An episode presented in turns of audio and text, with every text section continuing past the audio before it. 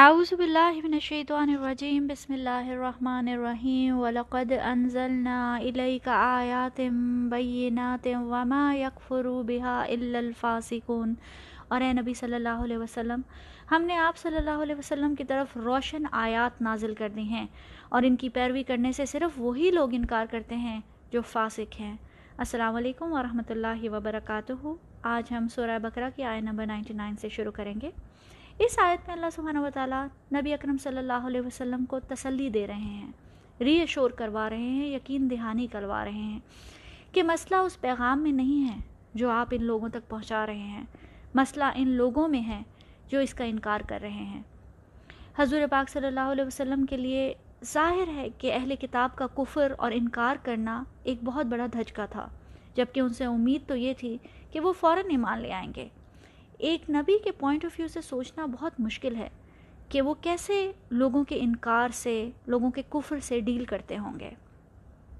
جب بہت سے لوگ آپ کے میسج کا انکار کر رہے ہوں، آپ کو جھوٹا سمجھ رہے ہوں، تو یہ احساس اور یہ ڈاؤٹ پیدا ہو سکتا ہے کہ کیا میرے میسج میں، میرے پیغام میں کوئی کمی ہے کہ اتنے لوگ میری بات نہیں مان رہے.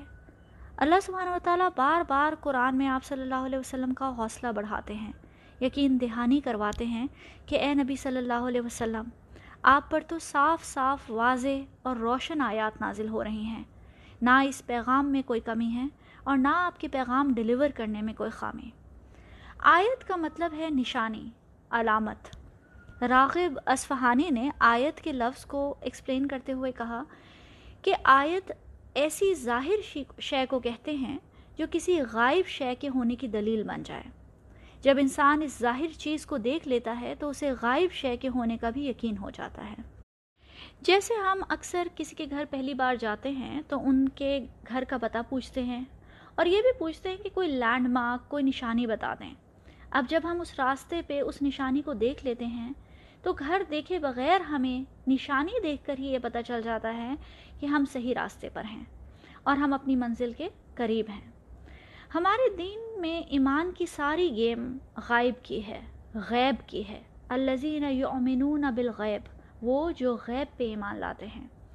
ہمارے لیے اللہ سبحانہ و تعالیٰ غیب میں ہیں، فرشتے غیب میں ہیں، جنت اور دوزخ غیب کا حصہ ہیں، کتابوں کا نازل ہونا، یہاں تک کہ صحابہ کرام نے تو نبی اکرم صلی اللہ علیہ وسلم کو دیکھا، ہمارے لیے تو نبی اکرم صلی اللہ علیہ وسلم بھی غیب کا حصہ ہیں. انس بن مالک رضی اللہ عنہ سے روایت ہے کہ رسول اکرم صلی اللہ علیہ وسلم نے فرمایا، کاش میں اپنے بھائیوں سے مل سکتا. صحابہ کرام نے عرض کیا، کیا ہم آپ کے بھائی نہیں؟ آپ صلی اللہ علیہ وسلم نے فرمایا، تم میرے ساتھی ہو، لیکن میرے بھائی وہ ہیں جو مجھ پر بن دیکھے ایمان لائیں گے. اصل ٹیسٹ غیب پہ ایمان لانا ہے. اگر غیب کا پردہ ہٹ جائے، ہمیں جنت دوزخ نظر آ جائے، فرشتے نظر آنا شروع ہو جائیں، تب تو ہر کوئی ایمان لے آئے گا، اور اس وقت ایمان لانے کا کوئی فائدہ نہیں. یہ اللہ تعالیٰ کی رحمت ہے ہم پر کہ ہمارے لیے اللہ تعالیٰ نے غیب کی نشانیاں بھیجیں، آیات بھیجیں، تاکہ ہمارے لیے غیب پہ ایمان لانا آسان ہو جائے. اللہ سبحانہ و تعالیٰ نے قرآن میں 3 طرح کی آیات کا ذکر کیا ہے. پہلی طرح کی آیت وہ معجزات ہیں جو رسولوں اور انبیاء کو دیے گئے، حصی معجزات، میریکلز، جیسے سمندر کا پھٹ جانا، لاٹھی کا سانپ بن جانا، حضرت ابراہیم کا آگ سے زندہ سلامت نکل آنا، چاند کا 2 حصوں میں بڑھ جانا. نبی اکرم صلی اللہ علیہ وسلم کو بھی بہت سے حصی معجزات دیے گئے جن پر علماء کرام نے پوری پوری کتابیں لکھی ہیں. بعض علماء نے تو 1000 سے اوپر ایسے معجزات لسٹ کیے ہیں جو نبی اکرم صلی اللہ علیہ وسلم کو دیے گئے. یہ ہے پہلی قسم کی آیات. دوسری قسم کی آیات ہیں قرآن کی آیات، جو سب سے بڑا معجزہ ہے، اللہ کا کلام ہے. اس کا ایک ایک لفظ اللہ کا معجزہ ہے، ہدایت ہے، شفا ہے، نور ہے اور رحمت ہے. اور سب سے بڑھ کر یہ قیامت تک کے لیے انسانیت کے لیے آیت ہے، ایک واضح نشانی ہے. نبی اکرم صلی اللہ علیہ وسلم نے فرمایا کہ ہر نبی کو ایسے ایسے معجزات عطا کیے گئے کہ انہیں دیکھ کر لوگ ان پر ایمان لائے. بعد کے زمانے میں ان کا کوئی اثر نہیں رہا، اور مجھے وہ معجزہ دیا گیا ہے، وہ وحی ہے اور قرآن ہے جو اللہ نے مجھ پر نازل کیا. اس کا اثر قیامت تک باقی رہے گا. اس لیے مجھے امید ہے کہ قیامت کے دن میرے تابع فرمان، میرے فالوورز باقی پیغمبروں کے تابع فرمانوں سے زیادہ ہوں گے. تیسری طرح کی آیت جن کا ذکر قرآن میں آیا ہے وہ اللہ تعالیٰ کی تخلیق ہے. اللہ تعالیٰ نے اپنی ہر تخلیق کو ہمارے لیے نشانی بنایا ہے. اگر اللہ کی تخلیق کی طرف غور و فکر کیا جائے تو ہر شے میں غیب کی نشانی ہے، اللہ کے ہونے کی دلیل ہے اور ایک پیغام ہے، ایک کلو ہے، آیت ہے. جیسے سورہ آل عمران میں آتا ہے، اِنَّا فِي خَلْقِ السَّمَاوَاتِ وَالْأَرْضِ وَاخْتِلَافِ اللَّيْلِ وَالنَّهَارِ لَآيَاتٍ لِّأُولِي الْأَلْبَابِ. یقیناً آسمانوں اور زمین کی تخلیق میں اور رات اور دن کے الٹ پھیر میں عقل رکھنے والوں کے لیے نشانیاں ہیں. نبی اکرم صلی اللہ علیہ وسلم پر قیامت تک کے لیے سب سے بڑا معجزہ، سب سے بڑی آیت جو نازل ہوئی وہ یہ قرآن ہے. اس کی آیات واضح ہیں، جو اس کو پڑھے گا اس کا ہدایت پہ آ جانا لازمی ہے. اسی لیے اللہ تعالیٰ فرماتے ہیں وَمَا يَكْفُرُ بِهَا إِلَّا الْفَاسِقُونَ. اس کا کوئی انکار نہیں کر سکتا، کوئی اس کا کفر نہیں کر سکتا سوائے اس کے جو فاسق ہو. ہم نے پہلے بھی پڑھا تھا کہ یہ قرآن خوشخبری ہے اور ہدایت ہے مومنین کے لیے، متقین کے لیے. لیکن جو شخص کفر پہ اڑ جائے، کفر پہ جم جائے، اس کے لیے اس میں کوئی ہدایت نہیں. یُدِلُّ بِهِ کثیرًا وَیَہدی بِهِ کثیرًا وَمَا یُدِلُّ بِهِ إِلَّا الْفَاسِقِینَ. گمراہ کرتا ہے اللہ سبحانہ وتعالیٰ اس کے ذریعے بہت سے لوگوں کو، اور ہدایت دیتا ہے اس کے ذریعے بہتوں کو، اور نہیں گمراہ کرتا وہ اس کے ذریعے سے مگر صرف فاسق لوگوں کو. ہم نے فاسق کا لفظ پہلے بھی ڈسکس کیا تھا.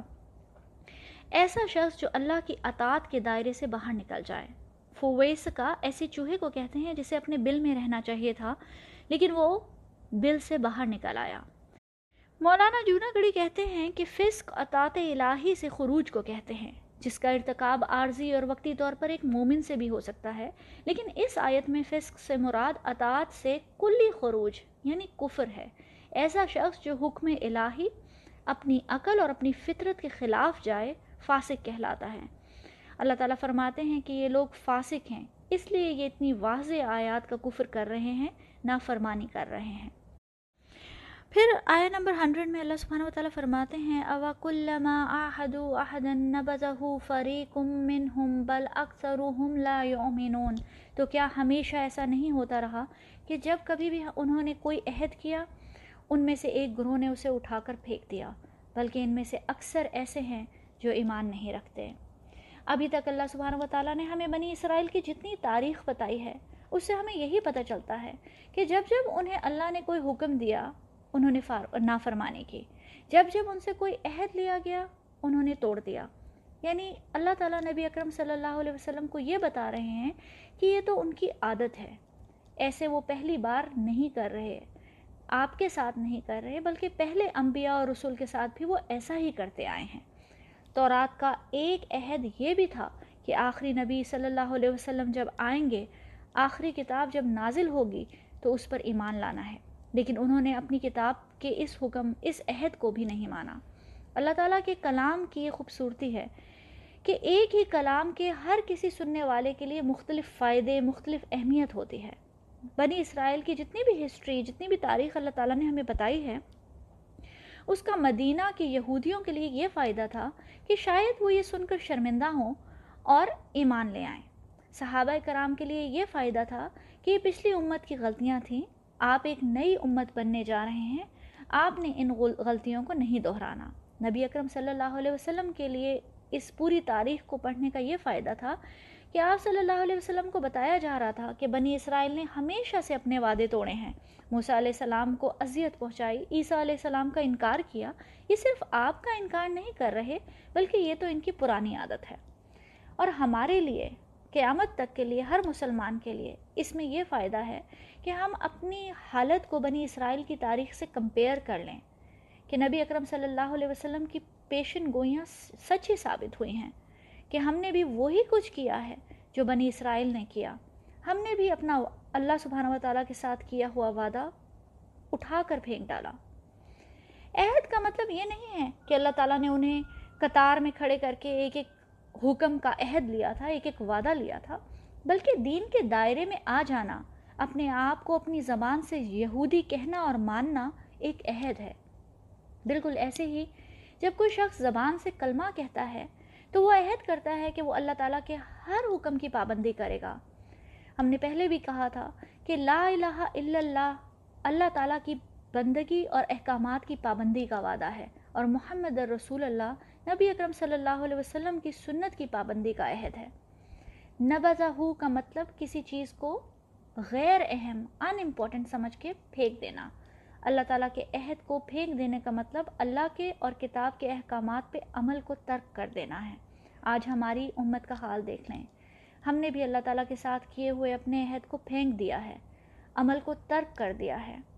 قرآن اور سنت کے پہ عمل کرنا تو تب ہوگا نا اگر ہمیں قرآن اور سنت کا کوئی علم ہو۔ ہم نے تو علم ہی حاصل کرنا چھوڑ دیا تو عمل کیسے آئے گا؟ پھر آگے اللہ تعالیٰ فرماتے ہیں بل اکثرہم لا یؤمنون، بلکہ ان میں سے اکثر ایسے ہیں جو ایمان نہیں رکھتے۔ ایمان کا تعلق دل سے ہے، صرف اللہ تعالیٰ ہی جان سکتے ہیں کہ کسی کے دل میں ایمان ہے یا نہیں۔ اللہ تعالیٰ خود بتا رہے ہیں، گواہی دے رہے ہیں کہ ان یہودیوں میں سے اکثر ایسے ہیں جو ایمان نہیں رکھتے۔ ہم کسی کو دیکھ کر یہ تو بتا سکتے ہیں کہ وہ مسلمان ہے یا نہیں، لیکن ہم اس کے مومن ہونے کا کچھ اندازہ نہیں لگا سکتے۔ وہ ایمان والا ہے یا نہیں ہم کچھ نہیں کہہ سکتے، نہ ہی ہمیں کسی کے ایمان کو جج کرنے کا رائٹ دیا گیا ہے، کیونکہ اس کا علم صرف اللہ تعالیٰ رکھتے ہیں۔ اس آیت میں اللہ تعالیٰ نے ایمان کا تعلق عمل سے جوڑا ہے، اللہ تعالیٰ کے وعدے کو پورا کرنے سے جوڑا ہے۔ کلمہ کہنے سے انسان اسلام تو لے آتا ہے لیکن ایمان نہیں۔ ایمان کا تعلق عمل سے ہے۔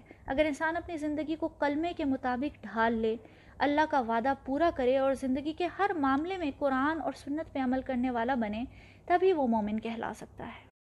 پھر آیہ نمبر 101 میں اللہ تعالیٰ فرماتے ہیں وَلَمَّا جَاءَهُمْ رَسُولٌ مِّنْ عِنْدِ اللَّهِ مُصَدِّقٌ لِّمَا مَعَهُمْ نَبَذَ فَرِيقٌ مِّنَ الَّذِينَ أُوتُوا الْكِتَابَ كِتَابَ اللَّهِ وَرَاءَ ظُهُورِهِمْ كَأَنَّهُمْ لَا يَعْلَمُونَ۔ اور جب ان کے پاس اللہ کی طرف سے رسول اس کتاب کی تصدیق اور تائید کرتے ہوئے آیا جو ان کے پاس پہلے سے موجود تھی، تو ان اہل کتاب میں سے ایک گروہ نے کتاب اللہ کو اس طرح پسے پش ڈال دیا جیسے وہ کچھ جانتے ہی نہیں۔ یعنی ان کی پوری تاریخ عہد توڑتے گزری ہے، اور اب لیٹسٹ وعدہ جو انہوں نے اٹھا کر پھینک دیا وہ رسول اللہ صلی اللہ علیہ وسلم کا انکار تھا۔ مصدق لما معاہم، بار بار قرآن میں آتا ہے کہ قرآن اس شے کی تصدیق، اس کتاب کی تصدیق کر رہا ہے جو پہلے سے ان کے پاس موجود ہے، یعنی تورات کی تصدیق کر رہا ہے۔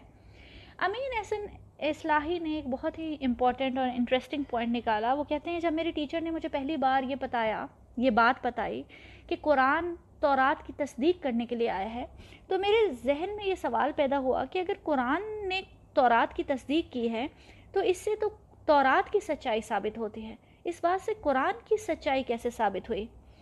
کہتے ہیں بہت عرصہ میں سوچتا رہا اور پڑھتا رہا، یہاں تک کہ مجھے جواب مل گیا۔ قرآن دراصل تورات میں موجود پیشن گوئیوں کی تصدیق کرتا ہے۔